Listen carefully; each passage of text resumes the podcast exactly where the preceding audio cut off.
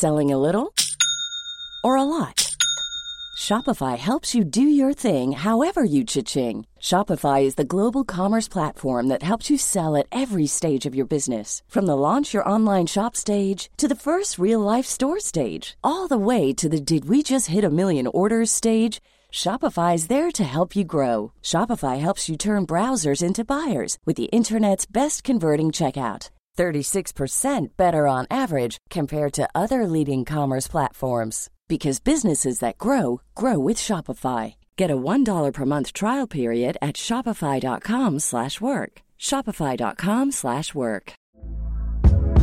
Hey there, it's Michele Norris. I'm host of a podcast called Your Mama's Kitchen. When I travel, I'm usually looking for a way to find a taste of home when I'm not at home. And one of the things I love to do when I am at home is entertain. And Airbnb allows me to do that. When I was in California recently, I rented a house that had a great kitchen. And when we were sitting around the table, we're all thinking, we're in someone else's house. Someone could be in all of our homes as well.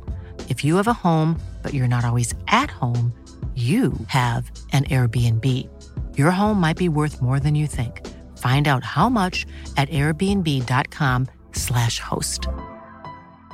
Mom deserves the best, and there's no better place to shop for Mother's Day than Whole Foods Market. They're your destination for unbeatable savings, from premium gifts to show-stopping flowers and irresistible desserts. Start by saving 33% with Prime on all body care and candles. Then get a 15-stem bunch of tulips for just $9.99 each with Prime. Round out Mom's menu with festive rosé, irresistible berry chantilly cake, and more special treats. Come celebrate Mother's Day at Whole Foods Market.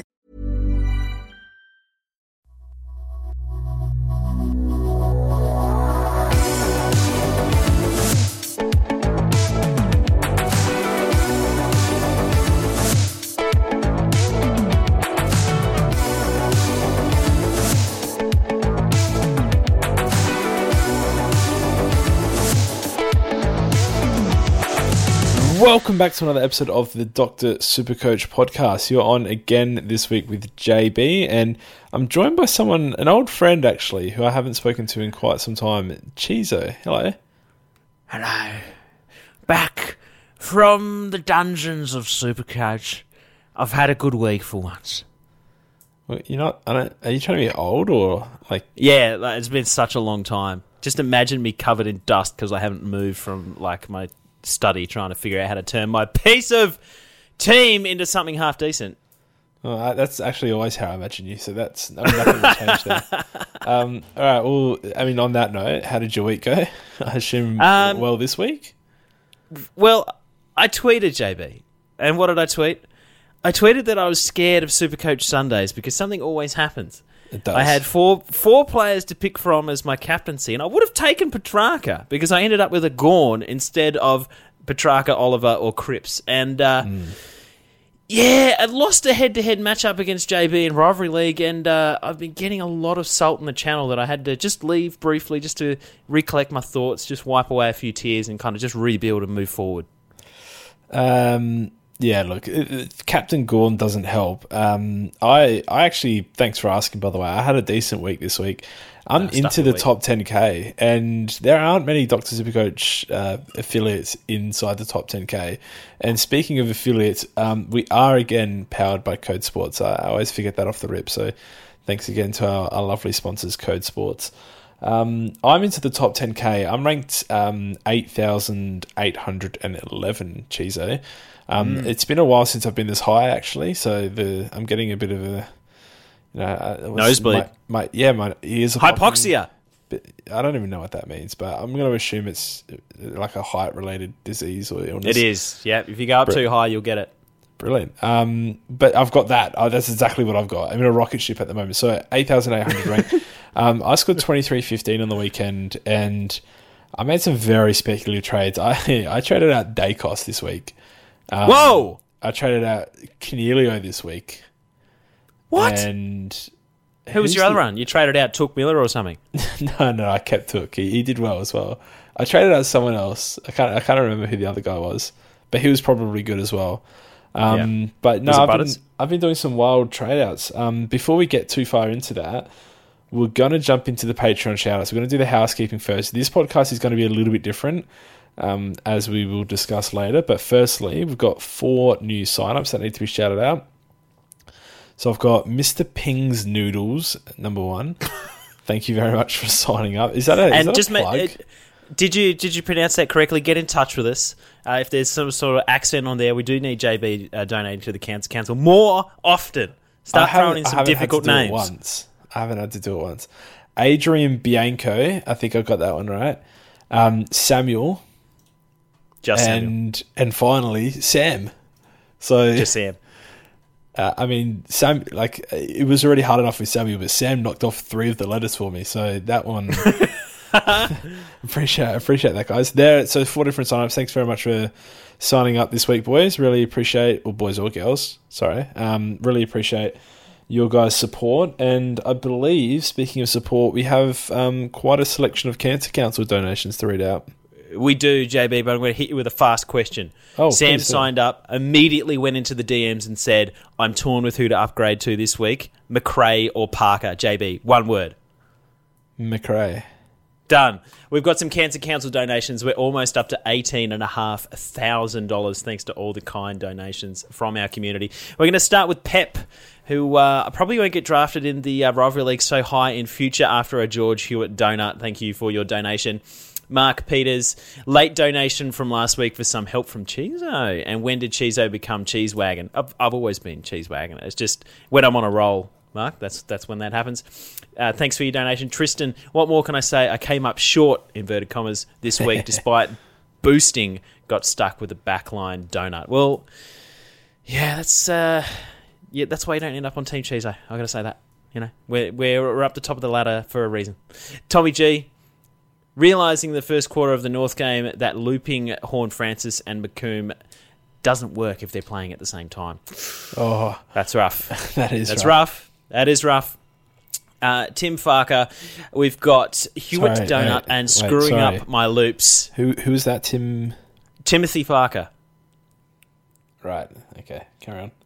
Hewett Donut and screwing up my loops, leaving Rosas on field for his 18. Yep, not good. Thanks, Tim, for your donation.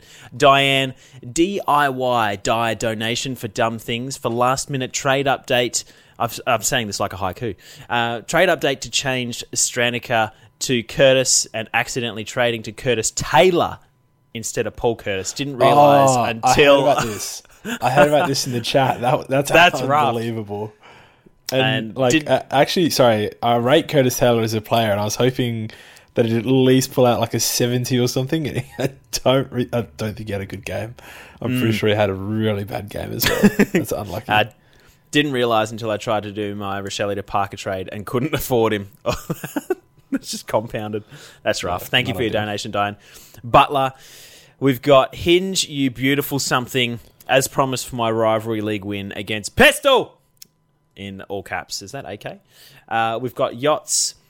Uh, from for losing my rivalry league matchup through not fielding Jack Hayes to use as my loop before Priest was Oh, I locked out. saw this as well. But my question to Boring John is he a human hypnotoad? Right. I, I, I don't know how to answer that. But as a result of that, Yacht's actually captain Steele for his 75 this week. Oh, Yeah, very Pain. unlucky. yachts. Thank you for your donation, Nick. In the wi- w- wise words, in the words of Pistol, not wise. I, I, I put that in there. Uh, you've made a mess of this. Luckily, no donuts and great scores from SDK and Paddy and Sicily in the uh, in for Rid saved the day. Only one trade used, however, for keeping Rachele and for sleeping through three games and fading Pistol. I'm donating for potentially doing dumb things and being too scared to captain Crisp. Uh, Crips. Either way, would be good. I was also too And- scared to captain Cripps this week. My, like I looked at my league matchups and I, I was I was pretty safe in two of them, and really wanted to captain Cripps, but didn't want that scary soft tissue injury ruining all three matchups and potentially the se- he's a very very difficult man to captain, but he always plays late in the round. So hopefully, when they reschedule the games in the second half of the season, he gets some Thursday, Friday night games, and we can we can start putting the vice captaincy on him at least. VC options, yeah. And our last through the pen. Donation for the uh, for this week is Johan. Uh, we've got donating for dumb things. Was kidnapped by my boys and taken on a surprise Bucks weekend away. Had the C on Connor Mack, so I could take Macrae VC score. Oh, Didn't this one too. realise Macrae was late in until partway through the first quarter. Spent my Saturday night puffing a Cuban and praying for Connor ton. Sadly disappointed. Congratulations on your Bucks weekend, by the way. Yeah, and, uh, congratulations. thank you to all our donations uh, jumping Um, on the Cancer Cancel bandwagon. I hope for the Bucks weekend, um, he he you know he he took care of himself. You know, like it, it's it's there's nothing worse than going on on like such a weekend, and then you got your wedding coming up as well, and you you just you know you haven't quite taken care of yourself, Chizo. Do you know what I mean? I do, and then some people incidentally trade in Josh Kelly when they're drunk. That also happens. But what I was talking about, I don't want to. I don't want to know what you're talking about. Is this no, no, PG? I'm I'm talking about um Australian Autumn is here, boys. And luckily, the sponsors of today's show is Manscaped. that was an actual segue, Jeez. Um, Manscaped are here to make sure the leaves are falling off your tree as smoothly as possible. Their fourth generation performance package, which includes their signature Lawnmower 4.0, has all the tools equipped to keep you calm and collected through all weather uncertainty. Time to join the 4 million men worldwide who trust Manscaped by going to manscaped.com. For 20% off and free shipping, insert the code DRSC. And as I say every week, lads, always remember that when you trim the weeds, the tree stands taller. And Chizo, shame on you for not picking up on that. I do hope the Manscaped uh, delivery got out to to old mate in time to have a, a smooth Bucks weekend. Um, and that's you know a smooth wedding following that up as well. So I think that goes without saying, Chizo. Absolutely, mate. You, see, you you hear that smooth ride? You, we got live props on the. We got live props. I hope that's live lawnmower that's talking Highly, highly recommended. Highly recommended. Absolutely. If you want to support the podcast and support the sponsors that support us, and you're in the market, highly recommended. Absolutely, couldn't agree more. All right, so um, a little bit about the show coming up today. Um, we've got a couple of discussions um, about some premiums slash maybe not premiums. We've got some discussions about the rookies that you are going to be have to be downgrading in the next couple of weeks, as well as the the, the downgrade targets that we're looking at. And then we're going to throw the rest of the run sheet out. Throw the run sheet. Throwing not- it out. I'm not throwing anything. Actually, Oh. throwing anything. I've got a very neat room here, Cheezo. Um, I've got but- so many props for this episode. I know you're you've brought the sound effects. I appreciate that. Um, and we're going to go through the top eight defenders and forwards, the top ten midfielders. We're going to leave the ruck line for now because that's all a bit of everywhere. Um, but essentially, the the purpose is we're going to discuss most of the guys that that pro- that warrant discussion in what we think is going to be the top eight to ten in each line. Um, we're going to discuss some unlucky omissions and try to just give a bit of clarity over um, who people should be upgrading to, who you should be looking for, like in what line, and actually just maybe look at your team and assess it and think, you know I've actually got someone who wasn't even mentioned in this top eight, top ten, or whatever it is, and maybe I should be looking to a luxury trade later after the. But these are all things that you you should just have clarity on. It's a very difficult time of the year this year. There's a lot of people making upgrades. Some people are doing them in defense, some are doing them in midfield, some are doing them up forward. It is impossible for us to tell you where you should be making your upgrades. Um, and, and if you at least have clarity over who you can upgrade to and when, and, and when they're probably getting close to being at their perfect buy time, um, then at least you can assess that with um, with a little bit more sense, I suppose. So before we get into the top eights and tens, um, I'm going to start with a few names, Chizo. The first one on my list is pretty much the, the one that we start every podcast with. It's Lachie Whitfield, um, Yep. still owned by a large chunk of the competition. Did go into a midfield role, which included CBAs this week, and had a massive second half. I feel like I'm on. Um, I feel like I'm on repeat. It's Groundhog Day again. He's had a massive second half to redeem what would have been an originally extremely poor score. Um, Whitfield owners are getting strung along with perfection. He's actually probably a hold again this week. What do you think of Whitfield? I might be harsher than you, so I'll let you speak on him first. But it's um, it's an interesting case for those who have held so far. Nah, Whitfield in the bin. In the bin, he's gone. That's it. More props. More. Pro- I'm just. I'm just improvising at this point. Um, I, I think it's one of those situations that because we're in the upgrade cadence now, JB, we can't be really wasting time trading dead rookies and sidewaysing semi premium. Like Whitfield averaging 85, even if he doesn't improve and his new role is, it doesn't manufacture itself, you've probably got other things to worry about, and you can come to him later. I, I would prioritize the upgrade cadence at this point in time and push him to like D6 and. Uh, you know, with that DPP, maybe he becomes a defensive forward bench player, uh, like swing loop thing. I'm not sure, um, but la- later on down the track is when I'd be prioritizing him. But I still think at the end of the day, he's going to be in the bin. Yeah, I do agree. So in 50% of his games this season, he's scored between 90 and 100. He's yet to ton this year. One of those 90 scores was against Adelaide, in which he had three goals to get up to the 95 mark. He is obviously not going to be a successful premium this year. Do not expect to hear him in your top 8 to 10 predictions for the defenders later on in the podcast. But essentially, he's got a break in even of 64. He plays West Coast before his bye. Um, there's every chance he at least salvages a, a better score um, and a better price by the time you're looking to trade him out. But the round 12 bye, that, that is primed for trading him out of um, into someone who, who's um, Yeah. also had the you know round 12 coming into 13 14.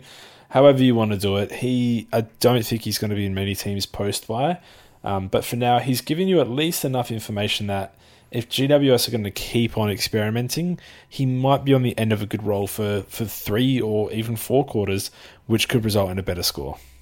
Yeah, I, I don't want to be patient zero in their their their experimentation at GWS, and you know he's going to be. I, I reckon he could be the first four DPP player by the end of the season. The amount of rotations into different roles they'd be giving him, and I just don't want to have anything to do with that.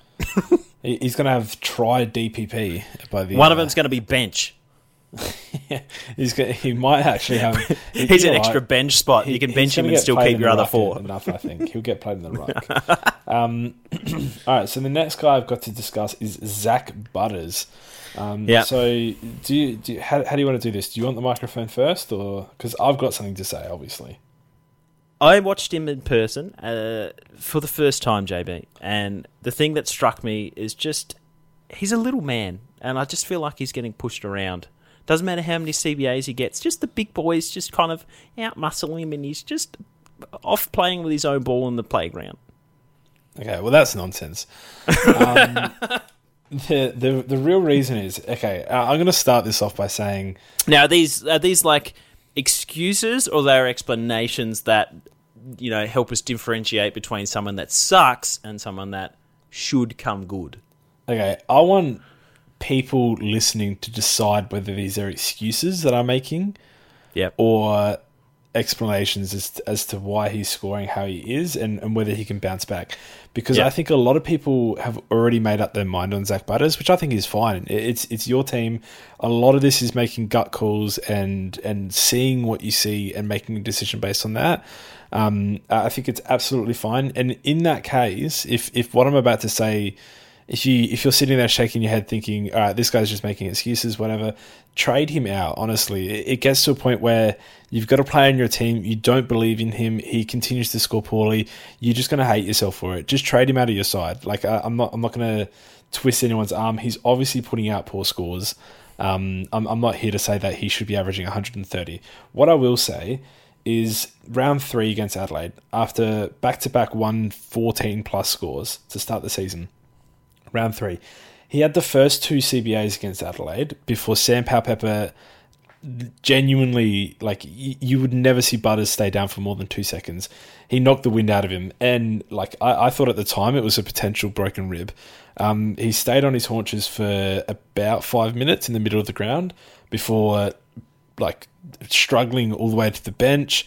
staying on the bench for the, almost the entire first quarter, coming on late uh, and going forward. Protected heavily that game. Had a had one more CBA for that half, which was the very last CBA in the second quarter, and then went back to limited CBAs in the second half. So he lost his role that that game, which look he scored 58. Adelaide won the game. Um, it, it, it was a bit of a sad affair, but I, I just think if we're gonna attribute anything to that score, it's not that he's a bad player or that he didn't make the most of his CBAs. His role changed after the hit, and I think that is a reasonable explanation for his score. The week after, despite getting more CBAs as the game went on against Adelaide, the week after, he still didn't retain that CBA role. So after the first and second quarter against Melbourne, he'd only had a handful of CBAs.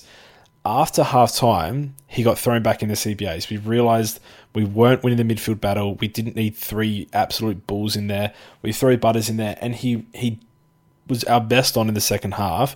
Um, redeemed a lot of his score, which would have been a lot worse if he stayed forward, and and still didn't score well, but came out with a 57 that could have been a lot worse. That that game is a mixture of role and the fact that Port got absolutely belted.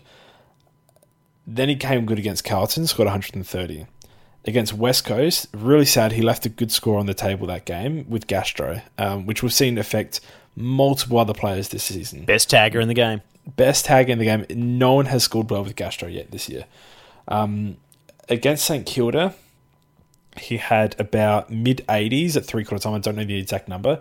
Yeah, um, yeah. Sat the, the last couple of minutes of the third quarter and the first 12 minutes of the fourth quarter because that ball, as you know, Chizo, Yep. was stuck on the wing opposite the benches, play, being kicked to kick from wing to wing, about 100 stoppages, no goals kicked. I don't know if there are any goals in that last quarter.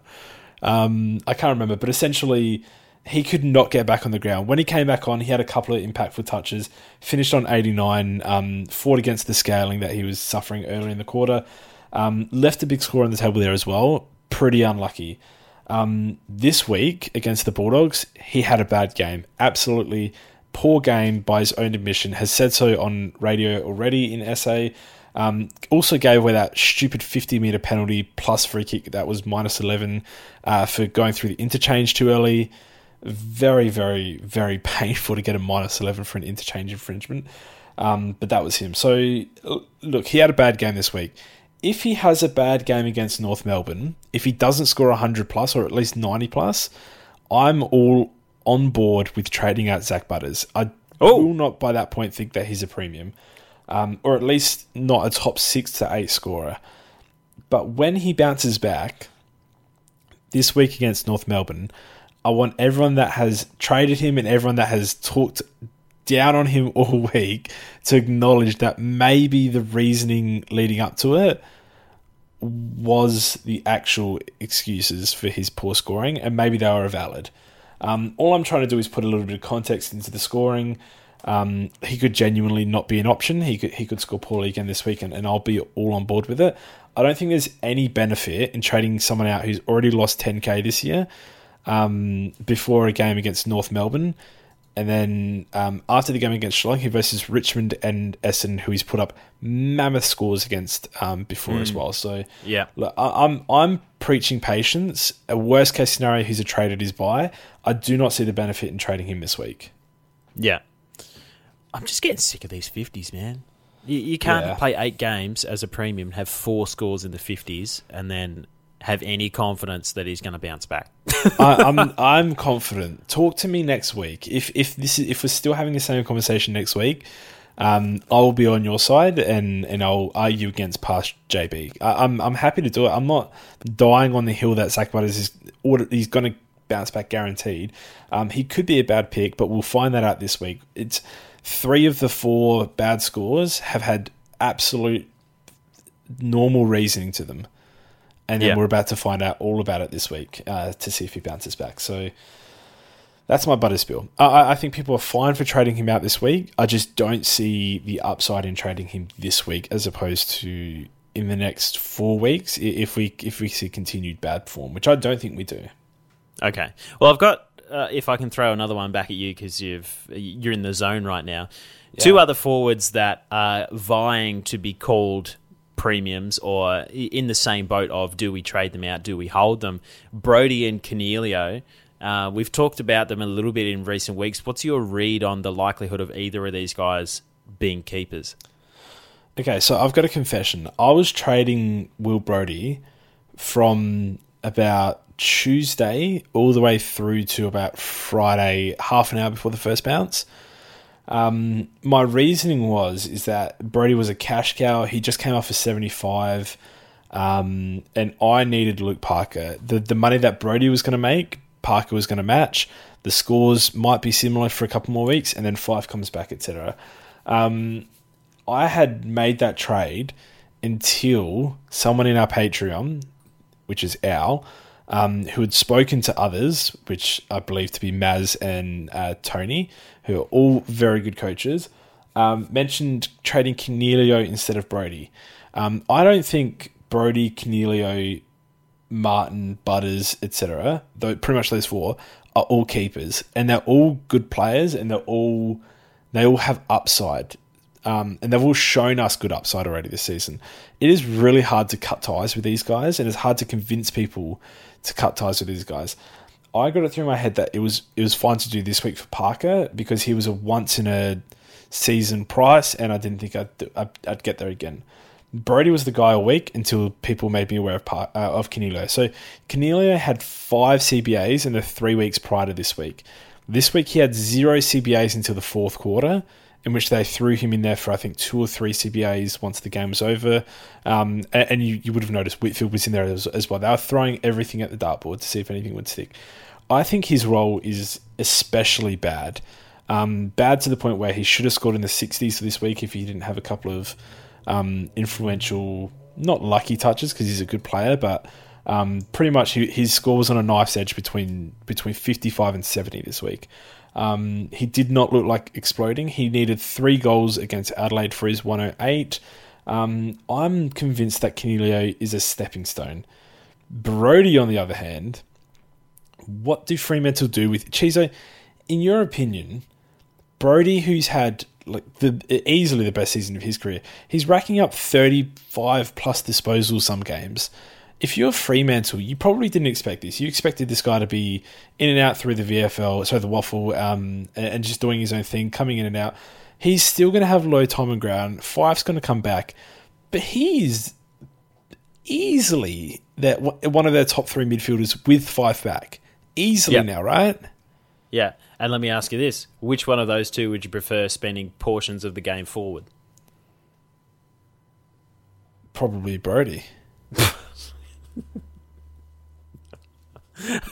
no, not. I mean neither. But um, no. He, he's had he's had sixty seven percent time on ground and got thirty seven touches. JB, it, it, it seems to Wait, me. did you mean Brodie or Fyfe?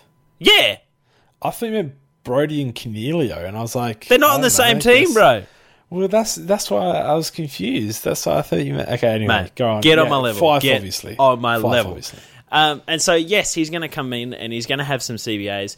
And will it impact Brodie? Like his time on ground can't go down. Sure, it can't go. It can't go down. It genuinely like, can't. He, he's only on the field for two quarters out of a game at the moment.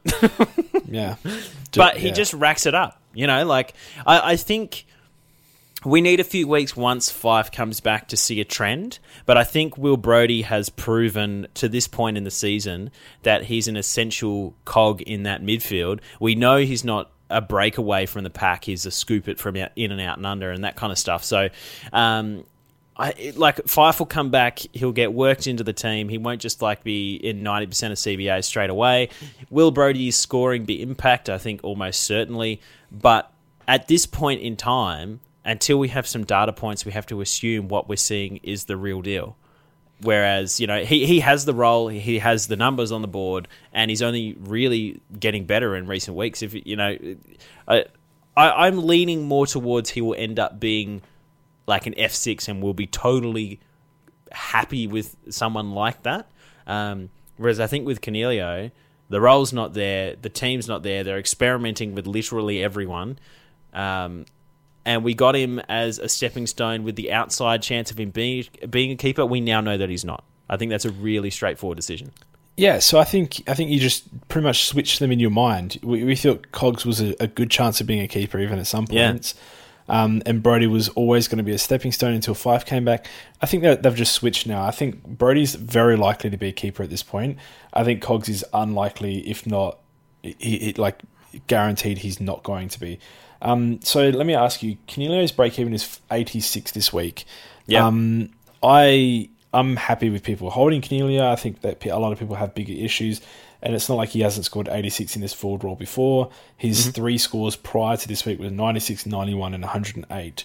Um, like he's he's not a pressing issue, but if he was part of a boost in which you went two up, one down, um, would you have any any complaints about trading Coniglio this week? Not at all. No, no neither. I mean, I traded him last week. I'm happy. Yeah, I, oh, you, you just wanted vindication. I see how it is. Okay. okay no, okay. I, I can get my own. Don't worry. I can, I'll always get my own. I'll always get my own. Um, look, he's made 190k. His break even's 86, like I said. Um, he, they've got Carlton this week. I don't. It's it's hard to say it's matchup de- dependent because I don't think it is. They've got West Coast and Brisbane going into their bye. Um, I think I don't think many people are going to own him coming out of that bye. I don't think many high ranking serious coaches are going to own Coniglio coming out of that bye. So I think any time before that bye that you choose to get rid of him when it works for your team, I think is absolutely okay. But I would not be getting rid of Brodie. So let me throw a scenario at you. Are you, are you contemplating, like, say, Coniglio, Daicos, and Horne-Francis out and then doing a two up, one down, like a, a Tim English, Sam Docherty, and, and a, a Cooper Hamilton sort of situation. I literally traded those three out last week. Yep.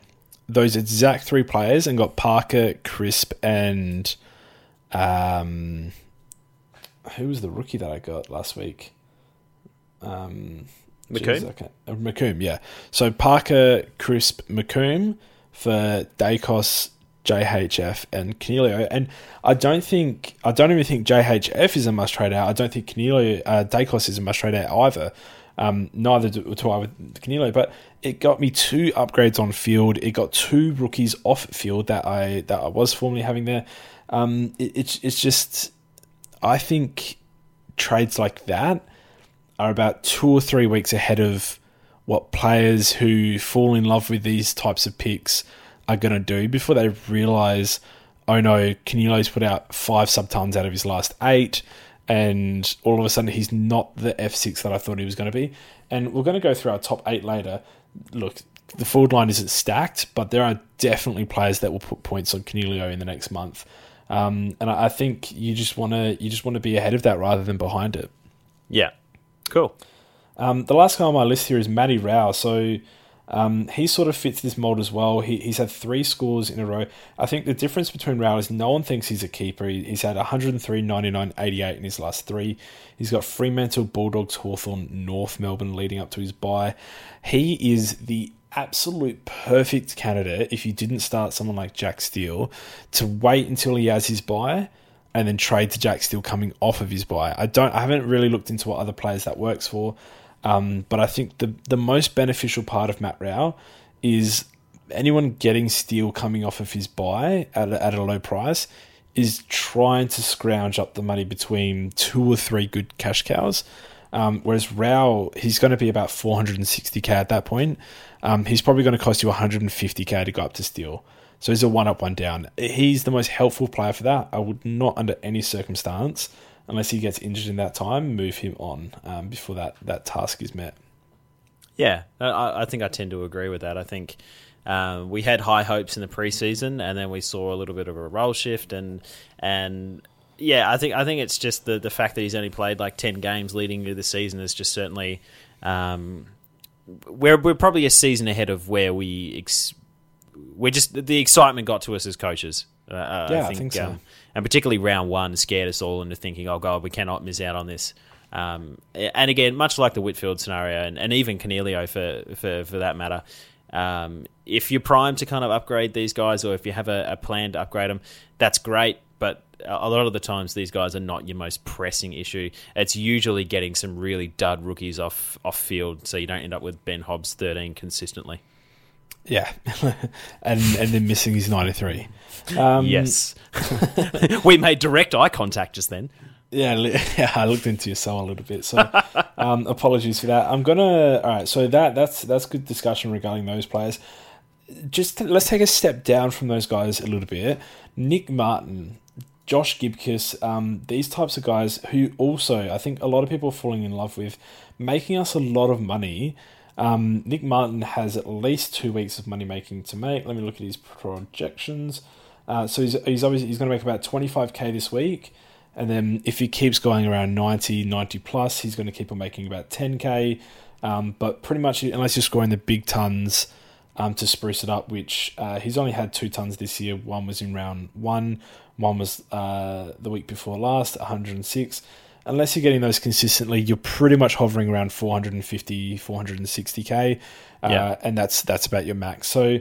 Um, if we think that after his price rise this coming week, which will take him out to 405k, um, if we think he's about not done with cash making, there's still 40k that you could probably squeeze out of him um, up until his bye. I think next week with Tim English coming back this week, um, I think a player like Nick Martin, who's got he's only going to be 160k away from Tim English, is the perfect player to, to move up. These expensive premiums who are like uber uber top echelon of their line are so difficult to get with your mere mortal rookies. You have to have someone like Nick Martin, someone like Coniglio, who I think a lot of people will plan for as well, um, to go up to these types. I'm fine with trading Nick Martin after this week.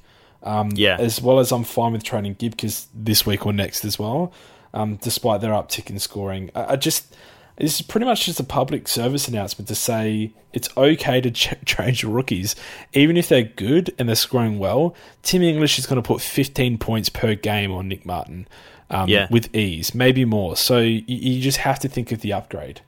Yeah, yeah. I, I think um, just like looking at the averages, they're all sort of in the ballpark. The Brodie's, Coniglio, Butters, and Martin, and, and these kind of guys. But I think the expectation for a lot of those guys is certainly higher, and the ceiling of expectation is higher than what Martin is. He is yeah. probably one of one like he's obviously one of our best rookies this year, but that's what he is. He's a cash cow. He's a rookie, and we need to treat him as such. And as nice as it is to see him going ninety, again, he's probably not your most pressing issue. It's unlikely he's going to drop a 30 and just like completely destroy his cash generation and then suddenly is a like an urgent issue that you've got to deal with. Yeah. Um, so you know that's a nice thing uh, thing to think about. Um, but once he works into your plan, someone presents himself like a Tim English. Maybe they you know they play with Steph Martin this week, um, for example, and just kind of slowly bring him in. Particularly with Collingwood, who have been going that pretty tall this year. Amazing, by the way yeah, he pops out at 80, just has like a negative break even. And then, you know, as Martin's topping out in a week or a fortnight, um, uh, that's like a, a, really easy swap. Yeah. Um, no, perfectly said. If, if English can play with Steph this week um, and just put out like a, a, humble low ton before Martin's drop next week, um, I think then Nick Martin to, to English becomes probably the most appealing trade of the entire game. Um, it, I just struggle to, to find ways to these top guys without burning top guys. And we're just not going to keep Martin for the entire season. Uh, people yeah. just need to cut the umbilical cord at some point and realize that. Um, although these, these sorry, your laugh got me then. although these rookies have been an absolute godsend, um, and we've probably had better cash gen this year than most other years that I can think of. It, it, time it comes a time where the the most pressing issue in your team isn't who's currently in your team, it's who's not in your team. Yeah. Um, and, and you got to start making moves to, to make sure that you can get those guys in. Um, all right, so now let's quickly talk about some downgrade targets. There are three important ones this week. Um, sorry, four important ones this week that you could potentially go on. Um, with a fifth being uh, potentially going early on Clark. So let's just quickly discuss. Um, I don't know how much footy you saw from three of these four this week. I'm going to start off with Carroll. Um, plays for Carlton, obviously. Got a few CBAs. Looks good in the CBAs, by the way. Um, and got a bit of wing role as well. My biggest concern is without Hewett. Um, not that he'll get dropped. I think he's probably short up the position for a couple more weeks at least. But at the very least, the role will, will just be minimised a little bit. Um, a little bit more wing time, probably a bit more bench, maybe some half forward action. Um, I, I just think it's a matter of time before he starts scoring poorly, and a matter of time after that before he gets dropped. Until like until he works his way into that midfield for real, um, I'm not sure he has um, what it takes to to be a super coach option. Yeah, uh, look, we saw first week Binga Carroll was was really quite good. Um, and saw this the scoring prowess that he can have gets up the ground a little bit. I, I think yeah, I, I, think particularly when Hewett comes back, it's going to force him more forward, and then whether he has the potential to, to keep that scoring up or whether he turns into another Corey Durdin, for example, um, is probably more likely than um, than unlikely. So you know, even if he, he is kind of working his way, and the, the, the comments um, from Carlton have been that they're really positive and really happy that he, that he's in the side and the, the way that he's performing and his attack on the footy and things like that. So um, it's definitely not a terrible option if you are looking for a downgrade. Uh, he's probably not first on the list for me. Not first for me either. We are going to do a bit of a ranking um, at the end, but um, Next is uh, Stranatica. So this is uh, essentially talking to the players that don't have one of, I guess, Gawn or Bruce are probably the, the two important ones that people might be missing. Um, so they've got like a Dixon at R3. Um, what are your thoughts on Stranatica? You actually are someone who does yep. have um, a, an option to get another R3. What are your thoughts if he's named this week? Obviously, they've got ruck um, woes coming out of their ears. They're going to have at least um, a couple of months without um, a, a, proper number one ruck returning to the side. Is he hot on your list? Uh, he's certainly high on my list just for the fact of um, getting Dixon out. Like it's, uh, I think Dixon's spent. I think the the news that's come out in the last twenty four hours is uh, I'm not expecting to see him back at any point in time.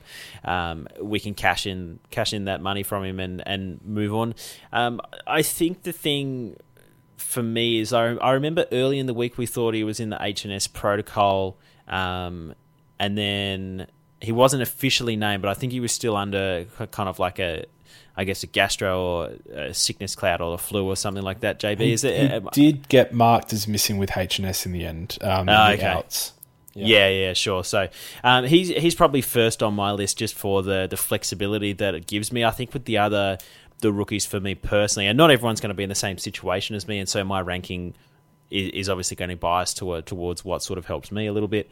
Um, I'm never going to be playing him on field, and so I'm basically banking that cash and getting someone super cheap um, in R3, and it doesn't really worry me if he's going to be, um, you know, available from, from week to week to week. I'd, I'd love him to be a good cash cow, but um, I think the, the the fact that I've got to play any other rookie almost on field uh, in my side is, is kind of what leans me towards him being my, my downgrade because he, he services multiple options for me.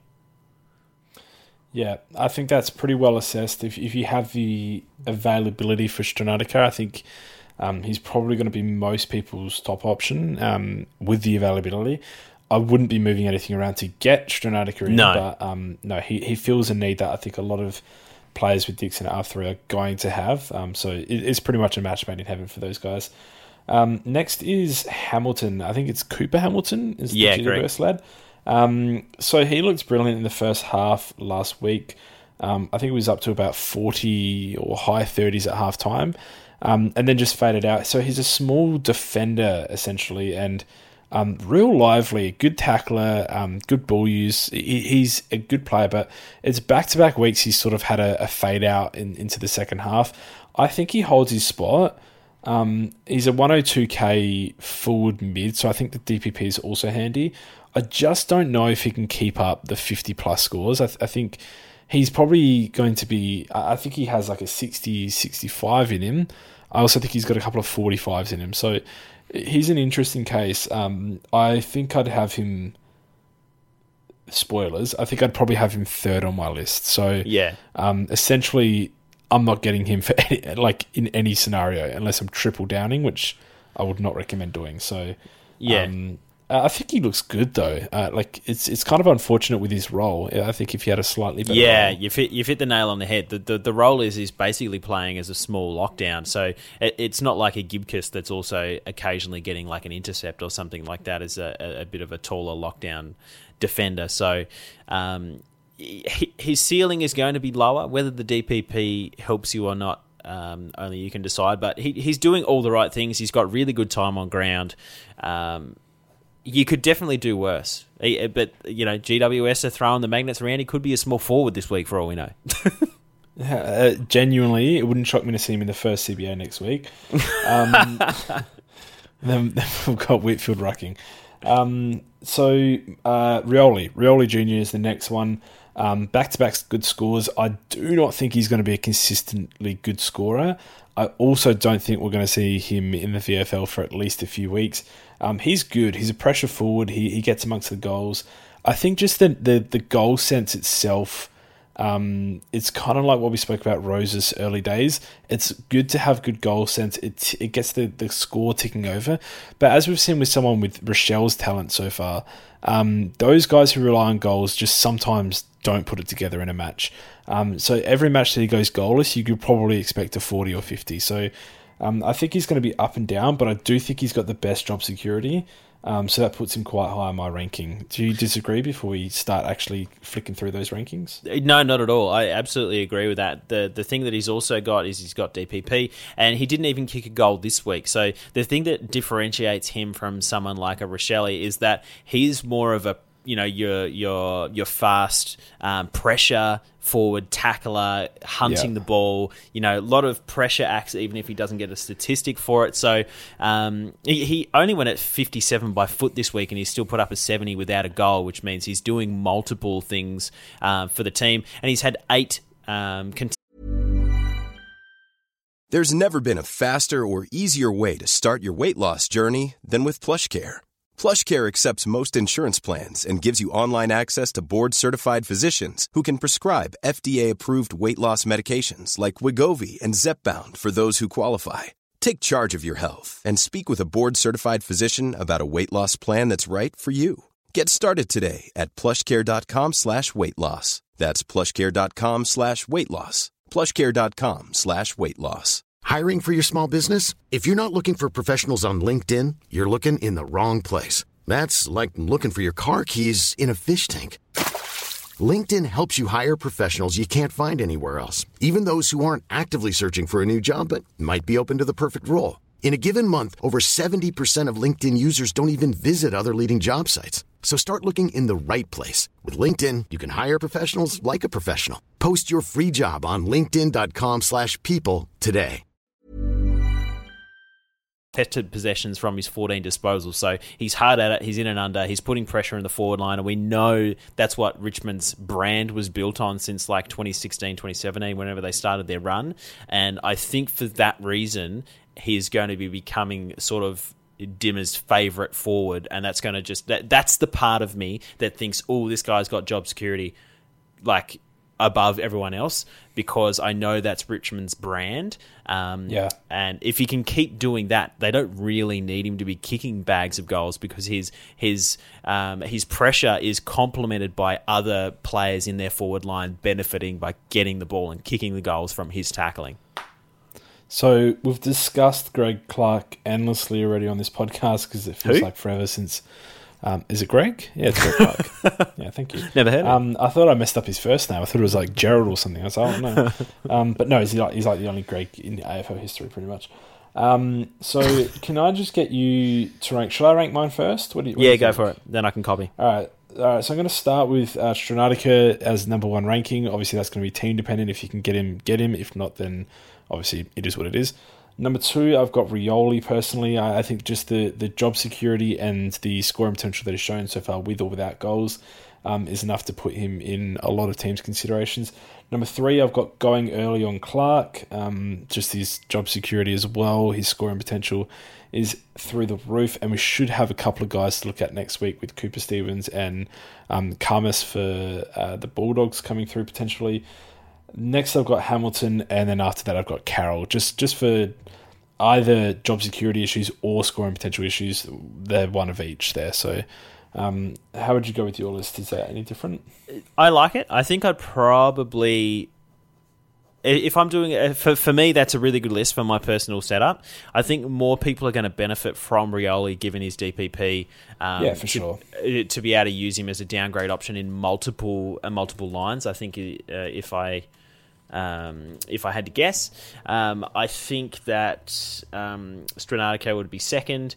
Just because of the location you can get him, you're usually cashing out someone that's made a bit of money and he's going to help um, a transition that's straight onto the field as opposed to a rookie that you now have to play on the field potentially. Um, I would probably put another downgrade option ahead of Clark just because it's one of those situations where um, the difference that you're probably going to get from having Clark on field is maybe 30 points. The risk of going early on him again. I mean, you can't it's you can't get COVID again that that quickly, but maybe there's some after effects. Um, they obviously haven't been able to exercise for a week. They've been locked up in isolation and stuff like that. So it it just seems like a really easy option for me to say, you know what, wait till he's on his bubble. You know, like we we saw him go 100 before he had COVID. Who knows what the after effects are going to be? He could end up with the strategy of playing him on field, expecting another ton from him, and you know McComb outscores him by ten points, and you're like, well, why did I go early? Um, so I, I, would probably preference in like another downgrade, like a, a Carroll or a Hamilton, and then Clark. Just personal preference. Yeah, I think I think it's wise to. that was a big people. big inspiration. No, no, no, I think it's wise to advise people not to go early on people. I'm still taking Clark over those lads, but that's um, I suppose that's just my more so risk adverse behaviour this year that I've been practicing. So, um, all right, let's jump over to the. We've got some rankings. So we've got defense, midfield, and uh, forward. We're probably not going to discuss it too much, but a couple of players will warrant just short discussions. Um, who do you want to start? Do you want me to start? We're gonna we're gonna start in defense, yeah. obviously. All right. Um, what do you reckon? All right. I reckon you read out a name, and if I agree, I'll I'll chop in and um and we can just agree and shake hands and we can talk about them. Otherwise, we'll we'll have a discussion. All right. I got tier one. I've got Shorty. Yes. So Short, absolutely locked in for tier one.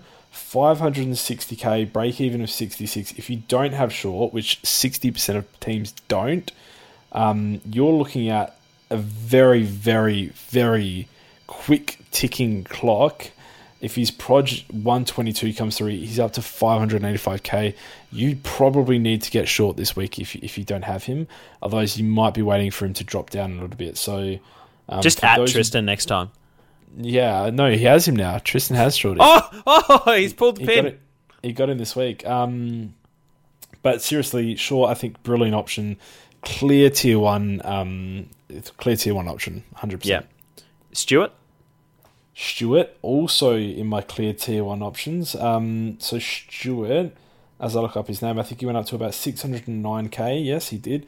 Um, so his projection is 115 for a break even of 94. That's with a huge 187 in his score. A 74 is pretty much going to sort of push that out next week. So expect him to have a break even um, of around 170 next week, um, even with a 115. So he's going to drop in price, probably only just dip under 600k. Um, in my opinion, it's probably unlikely anyone who doesn't own him now um, get him for a reasonable price, we might be looking to get a bit fancy with that spot. Um, yeah. and, and, passing up on Stewart, but he's obviously um, he's obviously a, a, top tier option as well. Yeah, Georgie Hewett is third for me. Yep, George Hewett also in my top. Um, I think I've got like I've got it broken down into top like five, and then there's, yeah, and there's yeah, a that's bunch what of I've options. Got. But yeah, he's definitely my top five as well. Um, 536k if he plays this week. Another one with a lowish break even. I know he's coming off a calf issue. Um, even if he's selected this week, I think I'd get him in. Um, you're probably getting him at, at, the cheapest that he's going to be uh, for the entire season still from this point. So, um, George Hewett, another great one.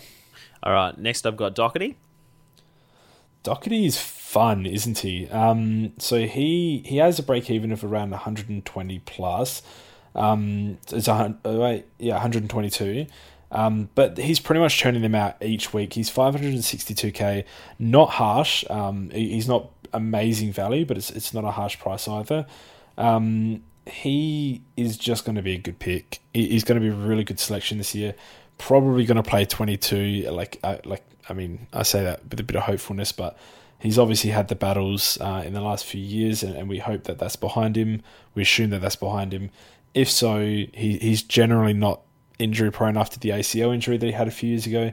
Um, I think he's going to be clearly in the top five defenders yeah. uh, and a really good purchase. Yeah, and I simply think that the thing that attracts me to him is he doesn't rely on kick ins.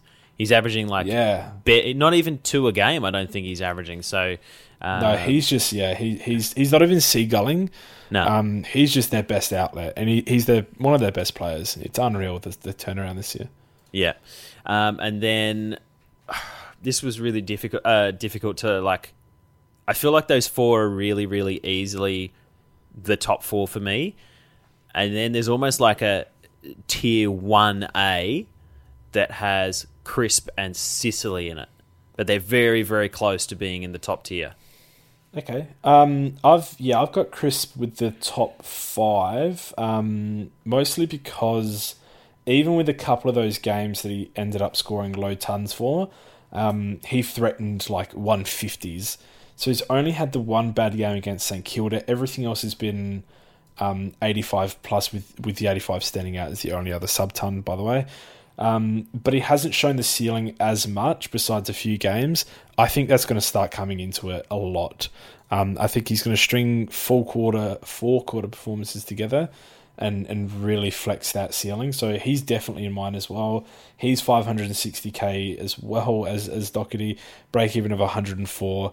Another guy who he's just going to stay around this price, um, but he's he's he's a great buy every week that you can get him. Yeah. Um, so he he and Doherty I think are amazing buys this week.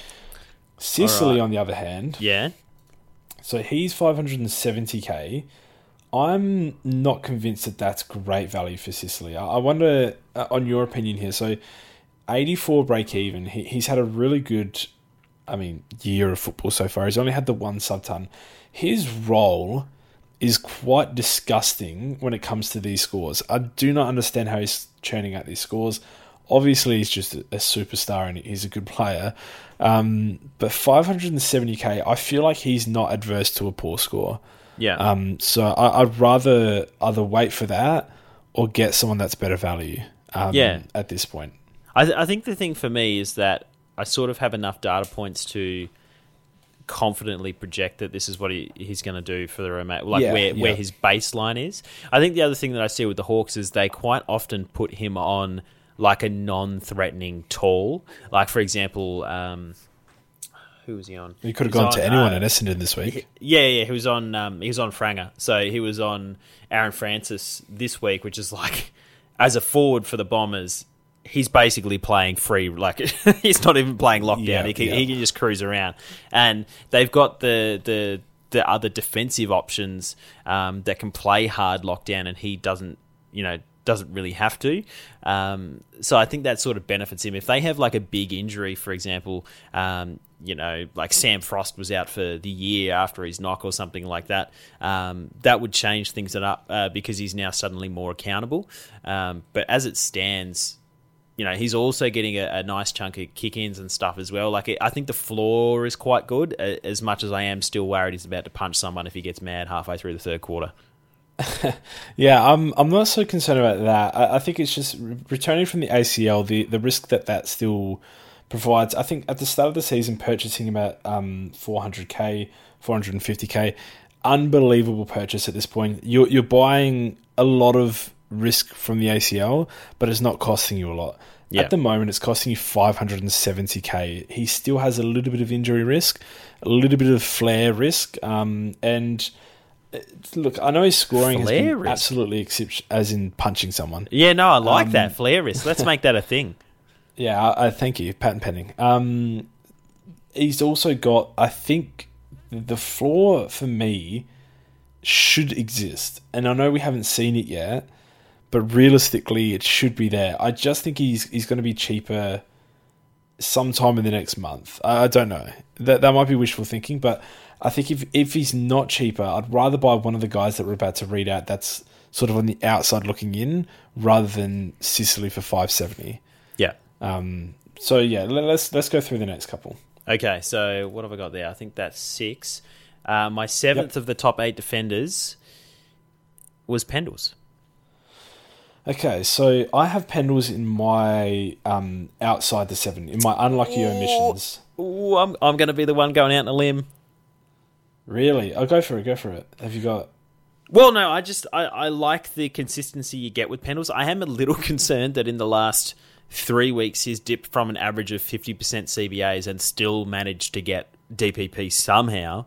Um, in the subsequent three weeks, he went thirty-two percent, nine percent, and then didn't have a CBA this week. Let me just uh, double check that. Yeah, he didn't didn't have a uh, a single centre bounce attendance this week and still put up a 97. So yes, that that scares me and that concerns me a little bit. Um, but I think the consistency that we're going to get from him now, he does have DPP, has kind of washed away any of the fears I had in preseason when people were asking. Should we start Pendles as a little bit underpriced, knowing he's going to get DPP? And I was sitting on the fence, like, oh, you know, anything could happen. Let's just wait and see if he gets it first. Um, as like I, I have confidence that he's going to return at some point to getting those CBAs. Um, but we know with the player that he is, he's going to be really consistent. He's going to be really impactful no matter where he plays. So I think the chances of him kind of having a really suddenly low floor if he does play across halfback permanently is like really really small. So I agree. I think his floor is, is 85 plus, and I think we've already seen that this year. His lowest score against was against Akita was 87 in round one. Since then, he's gone 97 and above for every other game. I think that is his floor. I think he's adequately priced, and he's going to struggle to price anyone out because um, he he does have that still ability to, to score a low ton or, or a high 90. Um, he's not going to consistently train out one 110 and 115 pluses, but he does have that ability also. So, um, yeah, I think he sort of he, he just toes that line really well. I think they're going to be better picks, but I don't know if there are going to be more convenient picks at, at the time of, of making a selection. Yeah. Um, so look, I, I think it's really interesting. I wouldn't talk anyone off of Pendles. Um, if Pendles went on a string of 110 straight games, like as in a string of games where he scored 110 for about five weeks, I wouldn't be shocked either. So yeah. um, I do think he's a great buy. I just think people are going to slightly edge him, and uh, people people tell me I'm crazy for this, but is he not like subject to an old man rest at some point? Uh, Probably not with his role, I guess, but No, like, I would. I, I wouldn't necessarily jump out. I, I think. I think the the thing for me is that his role changes a little bit from week to week. Like That's good that- though. No, no, his role is really good. Like it's it's defense for three quarters, and then if they have a chance of winning, it's midfield for the last quarter, and that's like perfect. Yeah, and he's he's going to have super consistent disposal counts. He's going to average 25, 26 touches for the entire year. That's going to be awesome. Um, I think I just want to see more of round two Pendles, and that's when he had 50% CBAs, and he also had the most kickouts for the game. I think that's the Pendles I want. Yeah, that that that is the that's that's the mark right there. Um, who was your last guy that you had in? My last guy, bit of a fly. I mean, not really a fly because he's he has been flying this year, and that's Witherden. Yeah, so I've got Witherden as well. I've got him as the guy most likely to fall out of the top eight. Yeah, Um, yeah. But he's in there at the moment just mostly out of respect for what he's done so far this year. Um, 593k. The problem with Witherden is he, he's just absolutely an awful buy. Um, if you're buying him at 590k, there are just so many good options elsewhere. Yeah. Um, you're turning down someone for probably 70k cheaper. Um, that's probably he's going to get close to matching the output. So the ma- the main thing I want to advise with defense is there are one, two, three, four, five guys that I've got written down here um, that you don't have in your top eight. Only one of them is in my top eight. The rest of them are just unlucky omissions that are all going to be cheaper and within five points of number eight, in my opinion. Um, so you, you pretty much this is I think defense is a little bit of value hunting. Um, there are going to be a lot of names that I'm about to run through a few of them now. They're about to hit pretty good value spots um, in the season, and if it's this week or next week that you're looking to upgrade in defense, it, it just it's going to suit you so much more than a Witherden or a Stewart this this next coming weeks. So, um, the guy that I have written down here that you didn't include um, is Dayne Zorko. Oh, so oh, that's an old man rest if I ever heard one. it might be. It might be. So he's gone back to his um, more Nursing so home. midfield role. um, in his last four four weeks, he's had 133 against Collingwood, 73 against Gold Coast, 120 against Sydney, and now 123 against West Coast. Um, talk about high ceiling options. Yeah. I, I know he's had his struggles with uh, an Achilles. I know he's had all sorts of issues uh, throughout pr- probably the last eight months. Probably he's, he's previously been really durable, but um, it seems to be catching up to him a little bit. But he still hasn't missed a game this season. Uh, so he's played every single week. He did get subbed out round one against Port, um, but he played the following week. So he, he's yet to miss a game. His break even is 60. Um, he's priced at 522k, 70k cheaper than Witherden. This is the type of guy that I'm looking at to, to purchase this week, uh, and and the type of guy that I think can, at the very least, if he's not in the top eight where I've got him, um, he could be within three or four points of whoever is in eighth place. Yeah. Yeah. Yeah, I agree. So So it sounds Um, like our eight was pretty similar, apart from towards the end there. Yeah, yeah, seven of the same. So um, I think our our unlucky omissions are all going to be similar as well. So another guy who I think is going to be unbelievable value, Sinclair, uh, Jack Sinclair, has had two subtons. One against Port, who restricts defenders. One against Melbourne, who you guessed it restricts pretty much everyone. Um, so 85 83 they're his first two subtons of the season everything else has been over over 100 and in both games he looked like tunning um, but just as the game went on it just got worse and worse for the opposition facing them so port got more restrictive there was no goals kicked etc um, that wasn't free flowing and melbourne just you know sort of ran over the top a little bit. So um, he's had two unlucky scores. He's got a break even of 147 he's going to be about 510k he might be one of the best buys of the season in defense. Yeah, yeah, I, I, tend to agree. I think um, the thing for me with Sinclair is that I just there's just this nagging part of me that just doesn't believe it's real. I, I can't I can't put my finger on why and specifically tell you that it's not going to happen. Um, I just get, I just get this feeling that he's not an a super integral part of any particular line for the Saints. He's just sort of a kind of like um, a floater or a swing that just kind of roams around the ground unaccountable and just kind of racks up touches and stuff that way. Um, He's been really good this he year. has with been. I, you know, Really I'm. I, I'm really struggling to put into words as to why. I'm just trying to justify why he's not in my top eight. Um, and there's definitely some confirmation bias in this for me. Like I absolutely admit that. That the fact that I see the those two eighties, I'm like, ah, okay, here we go. This is this is what I was sort of expecting, um, and there's definitely bias playing into that, and I'm probably wrong, but I, I, that's sort of my thinking about why it didn't come from because the way that he started the season, it's like, why wouldn't you have him in your top four? Yeah, yeah. Um, I guess I guess he's shown his flaw, but it's the same flaw as Pendle's, um, as we discussed earlier. So Yeah, um, their scoring has pretty much been identical this year, but just in different rounds. Um, and because Sinclair has happened in back to back weeks, it looks a little worse, but um, really unlucky with opposition, or lucky for us. So um, I think we see how he bounces back this week, and he could be a really good purchase next week. Um, look, the other guys that I've got here, we won't talk much about. So Daniel Rich has been up and down this year. I think he can threaten for that, but he, he's just not a purchase at this point in time. Probably not for at least a couple of weeks. He really needs to show that his, his scoring is back to normal, which I don't think it is um, No. after a good game against West Coast. So um, another option is Aaron Hall. Um, he's only on the outside looking in because he probably doesn't play every game on the run home, even if he does come back from the hammy uh, in the next couple of weeks. So he's just really difficult to, to sort of peg in for for playing enough games to really qualify. And then lastly, I've got here, and this just goes to show the volume of defenders that are, are looking really good this year.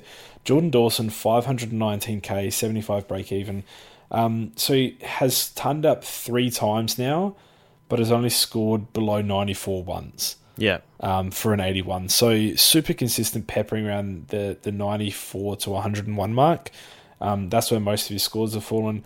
Look, I think he's got potential to, to go 100 flat, but I don't see 105 to 110 in Dawson. Yeah, I think I sort of bunched these guys all together. The the Sinclairs, Dale, Houston, um, I, I, guess Dawson as well. Hall and Rich, like it, uh, even Jake Lloyd, if he finally pulls his finger out and and and starts getting his share down the back again, all of these guys kind of go anywhere between 95 and 105. Uh, but yep. they, they, they don't clearly stand out to me that I, am like, um, you know, I saw that 70 from Jack Steele um, this week, and I'm like, okay, cool. I need to remember that in this round in the future that I'm going to be planning to get him. You know what I mean? I'm, yeah, I'm, I'm, trying. I'm trying to pick him off when he's cheap. I'm not seeing myself do it with those guys, uh, but I would definitely do it with like someone like a Tom Stewart or a, a George Hewett or a Doherty if they they put out a relatively low score like that. That would be straight on my radar. Just not so much with the the later guys that we've mentioned, and that's what sort of differentiates them for me. Not that they're bad this year per se, but um, they're not as high on that watch list. Let's go through the midfield. Cool. I think the first six are really straightforward. Yeah, just just read. All right, wait, read them out individually. I don't yep. have a lot to say for a lot of them, but yeah, Neale, Macrae, Cripps, Touk, Steele, Oliver. That was not individually. Um, all right, so Neale definitely uh, in there. Obviously, goes without saying. Most people own him already. Otherwise, get him in. What are you doing? Oliver just on the up now in price. Probably going to drop a little bit in the next few weeks. Uh, just naturally back to like six fifty k. If you don't have him now, you're probably waiting for a couple of low tons in a row to try and get on him. Um, otherwise, you might just have to cop it at, at the buy. Um, Macrae's kind of the same. He had he's had his price drop now. His break even is 135, which is well within his grasp. Um, he's 630k. If you don't have Macrae this week or next week, other weeks to get him, plan for that. Make sure you get him in. He's going to be a top three scorer.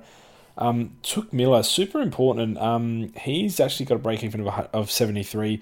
He's 608k, started the, the season well in the first two weeks. Now has bounced back after his poor two or three weeks between uh, and has had two massive scores in between. He's in both of our top sixes um, with space on 7, 8, 9, etc. So yeah, um, if you don't have him for 608k, he's one of the best buys in the game at the moment. Patrick Cripps, if you don't have him, um, 580k, he's a better buy than Touk. Um, his break even is 50. He's going to be in the top three scorers in the entire game, which is unbelievable for from where he's come from. Yeah. Um, but he's an absolute lock as well. And then lastly, Jack Steele, who you mentioned, um, 75 this week. Prime, prime, prime upgrade after his buy. So you don't need to jump on now. He's going to shed at least 20, 30k. Um, and then he's going to come to his buy. He's going to be about, he's, he's probably going to get one increase right before his buy. Hopefully go up to about 610, 615k. Um, and that's prime. That is an amazing price for Jack Steele. Um, there was a time there where I thought I'd be spending 660k after his buy. So another must get and, and someone that you, you need to be planning for. Yeah. Okay, so they were the first six. My next three, I think, are in tier two, and they're yep. they're Parish, and these are in order for me. Uh, the rest yep. of them haven't been in order, but these three specifically, Parish.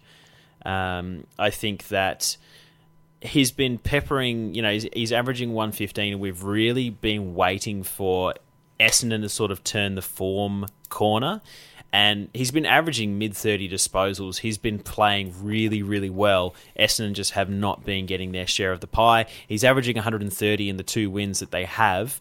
Um, they have won and only 110 in losses when they've been getting like really just really destroyed in many many respects. He's still been putting up mid 30 disposals and and 110 average in the in the the lost six losses they've had. I think that if Essendon turn the corner, he's going to be a 125 to 130 midfielder. He's got a three round average of 127.7 and a five round average of 123.4. Um, and I genuinely see him being the one that is outside that top six that kind of forces his way into the discussion in in future years by the end of this year whether he's like in that absolute top echelon. Um, next would be Laird, just because of his absolute killer consistency. Uh, 120 for the year, three round average of 125, round average of 125. He's just going to keep doing his thing every week, and you're not going to have the fluctuation of my next pick, which is Callum Mills, who is also really quite expensive at um, $690,000 almost. He unfortunately is continuing the trend that he's had in his career of being able to put out 200s and 60s in, in, a, in the same fortnight almost. Um, and that's something that just frustrates me as an owner of a premium. Um, and so, like, he has an incredible amount of upside, and there's no denying that. Um, but that's probably the only thing that just tips him down to the bottom of those three in tier two for me. Okay, so yeah, we kind we, we agree mostly. Um, Parish, I absolutely agree with what you said. Laird is on my list as well. So is Callum Mills. Who was the the last? So you got one guy in tier yes. three, or yeah, okay, tier three. Who's the tier three guy? I'm going Andy Brayshaw. Okay. I'm going Petracca. Um, so I think we agree with Mills, Laird, and Parish. You said you spoke well about those guys. Um, all three of them. Um, so Parish is a get ASAP because he's only going up. Laird is going to consistently pepper his price. We know that, as you said. Mills is about to have a, a wild drop pretty much after that 200 drops out. His break even is going to be like 800. So um, obviously, wait wait for Mills. Don't buy from now. Um, the other guys you can get Petracca and Brayshaw, both super super friendly prices this week. Um, either either as in who you believe in. I've got Petracca on top, mostly because first of all he's on the best team in the league. Um, I, I, just think there's so much scope for them getting a hold of a team and, and him having a massive 140 plus. Not to say that Brayshaw isn't going to do that. Fremantle also very high on the ladder, um, and they're also going to sort of take on a few teams. I just think the the tag risk with Brayshaw yeah. is enough that if I've got Petracca and Brayshaw and I need to select one and there's a gun to my head, I'd I just edge Petracca with that slight tag risk on Brayshaw. So yeah, yeah. Um, that's pretty much it. That that's the only thing differentiating the two. Mine's pretty much a top eleven um, with the the first six that you mentioned, the next three that you mentioned, and Petracca slash Brayshaw, uh, with Petracca slightly ahead. Yeah. Yeah, I, I think I tend to agree with all that. I think the one thing that stands out for me is that Brayshaw probably um, has less competition, and so he's likely to, to have those really big boom games um, where we see him go, you know, 150 plus. And that's not to say that Petracca can't do that, um, but I think he just gets a few points eaten up and he becomes. He has those games where he can just sit in third gear and just rack up 110 and, and just coast. Whereas I think Andy Brayshaw, if he can he can really break the tag, which is an if, but he he's growing as a player, he might just edge Petracca by a couple of points on average overall. Yeah, that's an interesting one. Both of them very good buys. Um, so obviously we've listed ten there. I think the six are the the ones that you have to get no matter what. Um, that gives you scope for two more selections. I think Mills and Laird are both going to be close to ungettable. Yeah. Um, I think Petracca and Brayshaw um, are both very, very kind prices this week. Um, but I'd be looking to match them up with Parish. I think is as the best sort of midfield combination. So top six plus Petracca or Brayshaw, whichever one that you prefer, and try to get hold of Parish because I think he's he's the one, as you mentioned, that, that might just break away into that that pack. So, um, but I think I think that pretty much speaks for itself. Ha- having said that, if you end up with Petracca and Brayshaw and no Parish, I also think that's fine. Um, a few guys that I have missing out are Keys, uh, Bontempelli, and Boak. I just don't think either of those three are going to string it together and stay 115 to 120 plus. Um, the rest of these guys have that potential for me, so they're just slightly on the out. Um, I think there's a really good 11 midfielders though, so yep. plenty of variety this year. Yeah, and I think we're seeing a couple of the guys that started really, really hot, like you mentioned, um, Keys, sort of coming back to the pack, Tom Green coming back to the pack. They started at the 120s, they're now kind of 110 to 105, so um, they're sort of falling into the same bracket as you might throw in a, a Walsh or a, a Merrett. Um, and even a, a, a Bont, the way he's been going this year too. So um, that's the way I, I, kind of rank those guys as well. And for as, as as cool as it is to have these kind of names come up in the conversation to be an upgrade um, this year for the first time, like someone like Keys, for example.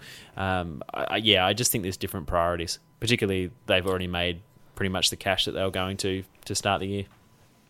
Yeah, I agree. Um, all right, so let's quickly go through the forwards. Yep. Um, this should be quick and then slow, depending on what Yep. part we're up to. All right, uh, I'll start again. I've I've got Dunkley as number one, Yep, easy.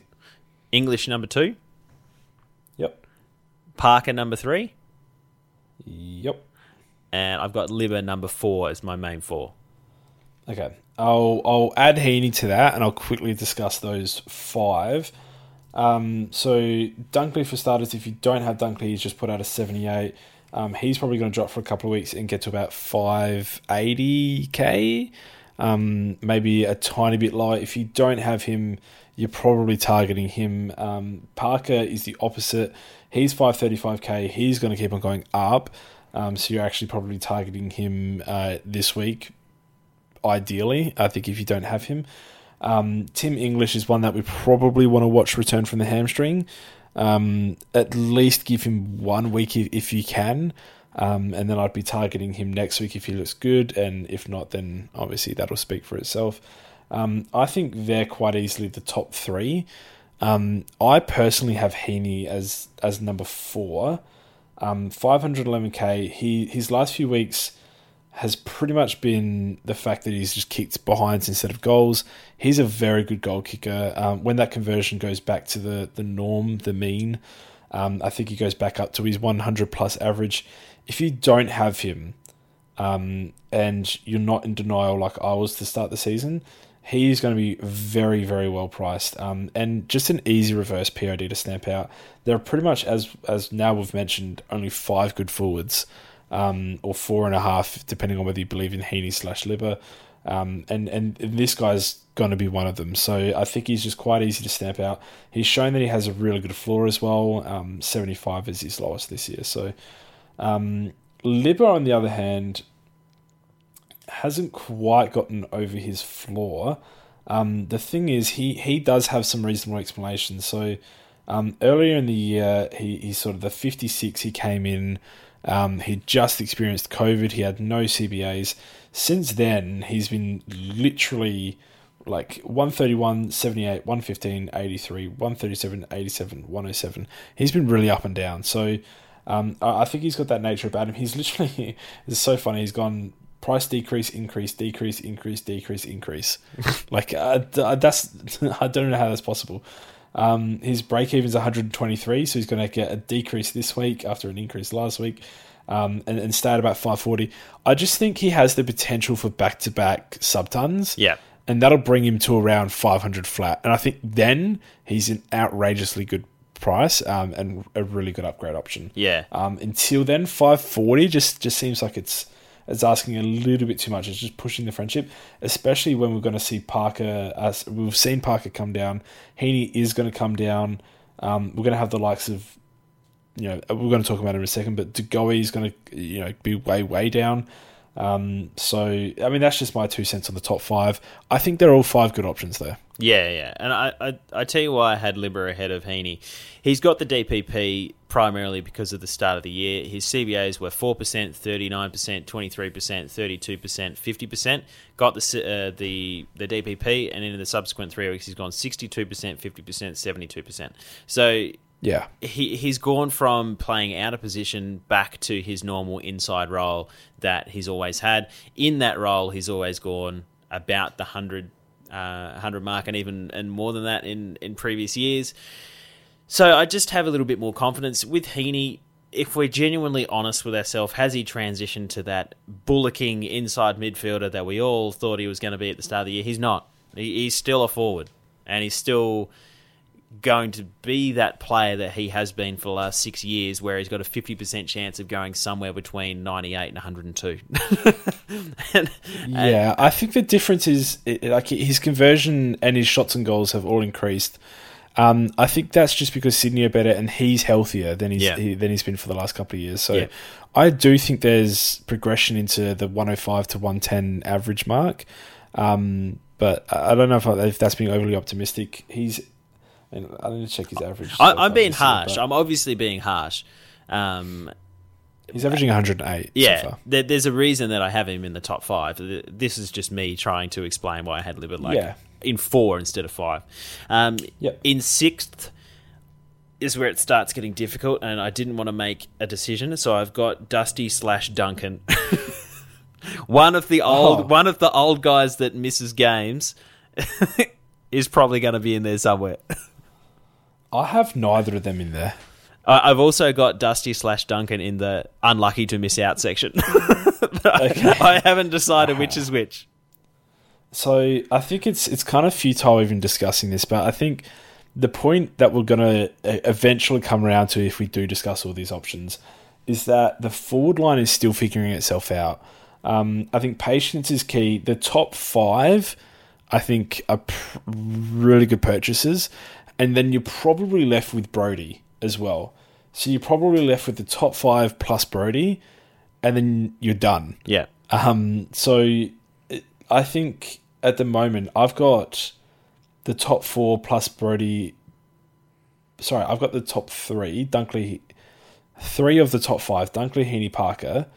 I plan on doing Martin to English. At that point, Brodie and Butters are my worst two, and I only trade them if they need to be, and and then they go to like Libert or if I have to trade both of them, Libert and you know maybe then I get creative, but I just don't think many people are dipping below f- the the five. Yeah. Um, I don't even think they're dipping below the four at the moment, just because of the players that they have elsewhere. Yeah. Um, so it's it's a little bit futile, but I think De Goey, just for the owners who have De Goey, have, has been really unlucky. Eleven clangers, backed up by Gastro, backed up by only four clangers, but just not quite getting into the game like he he usually does. I think De Goey is probably the most likely to go hundred plus from the remaining guys that we sort of haven't discussed. So like De Goey, Butters, Taranto, Treloar, Moore, Tex, Dusty, Duncan. I think De Goey is the most likely to get 100 plus still. Yeah. So we had the same top five. Who I, I'll, I'll tell you my seven and eight. Who's your six, seven, eight? Uh, mine is Degoe, Brodie, Butters.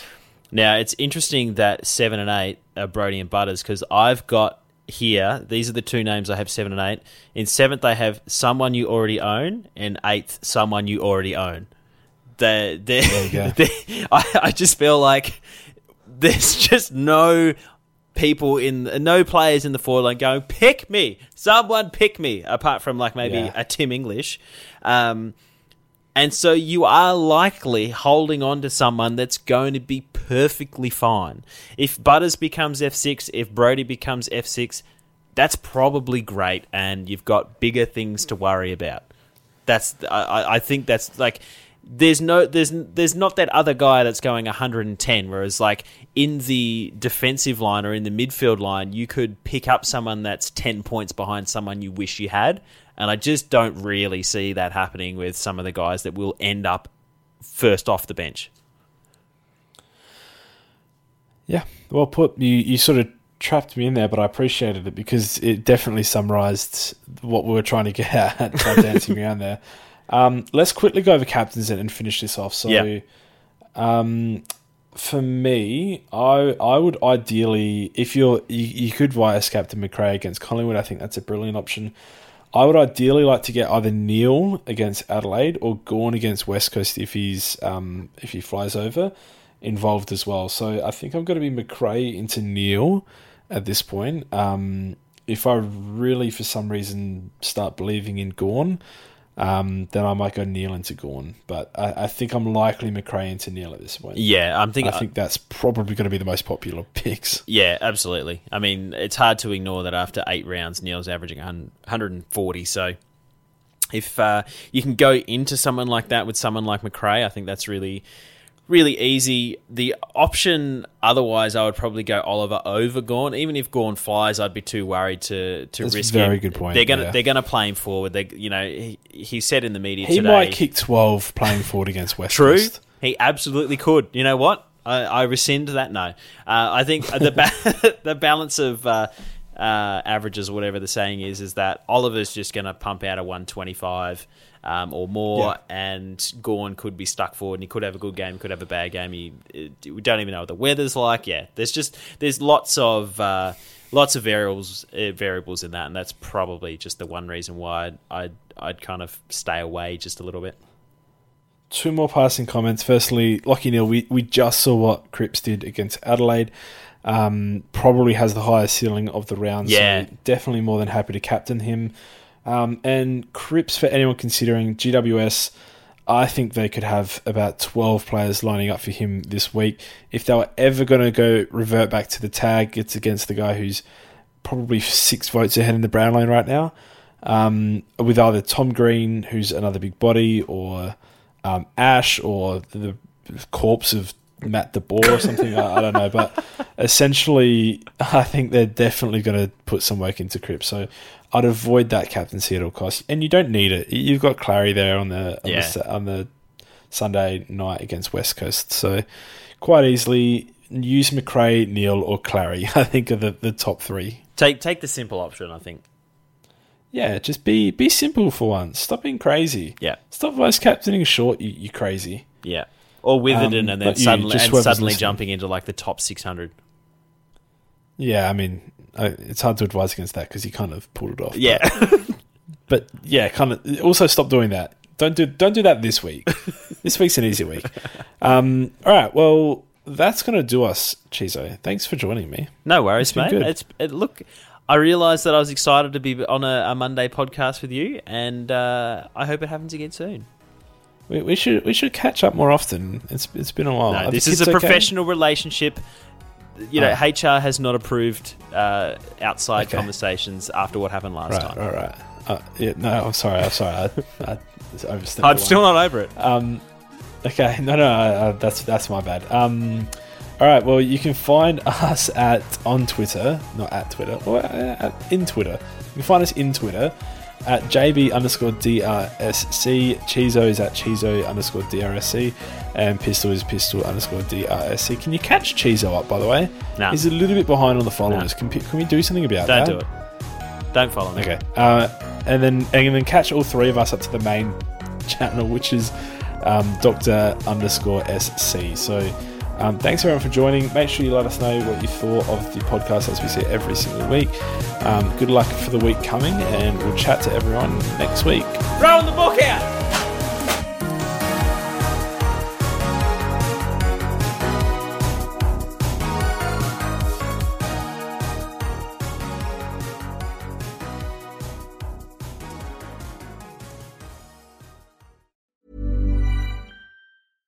Hey, it's Paige DeSorbo from Giggly Squad. High quality fashion without the price tag. Say hello to Quince.